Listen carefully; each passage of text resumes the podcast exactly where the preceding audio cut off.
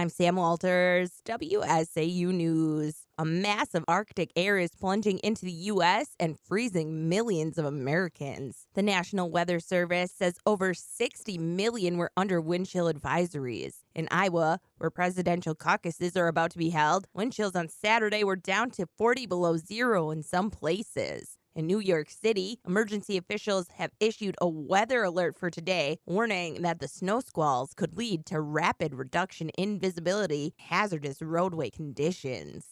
Five years ago this week, a young girl named Jayme Closs showed us to never give up hope. It was October 2018 when Jayme Closs's parents were murdered and the teen girl was kidnapped from her rural Barron home by Jake Patterson, who is now serving life in prison for those crimes. This week, January 10th, marked the five year anniversary of the unofficial Jayme Closs Day, the date which she escaped captivity and rescued herself.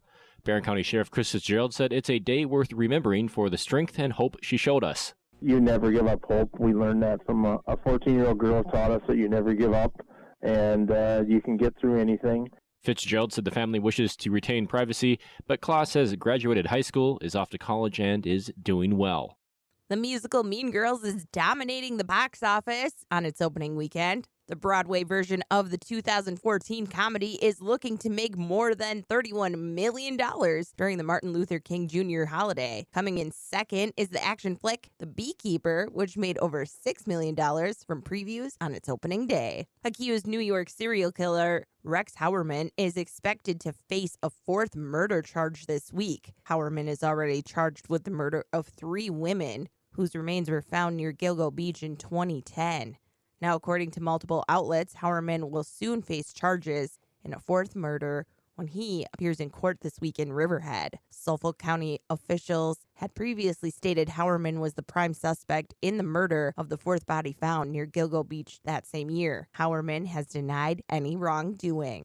A man wanted for probation violations in Marathon County was taken into custody by U.S. Marshals in Texas on Friday. Peter Jewel Regal, who was found guilty of sexually assaulting a child in 2017, was on his way to meeting with his probation officer when he cut off his GPS tracker and barrel rolled out of a moving car in mid December. According to investigators, he then fled to Houston, Texas two days later. U.S. Marshals got involved in early January. Then on Friday, he was found in the parking lot of a hotel. They say he was armed with a knife, leading to a standoff that lasted several hours before he surrendered peacefully. Court actions against him in Marathon County is pending. Investigators say the meeting that he was en route to was prompted by a potential violation of his probation.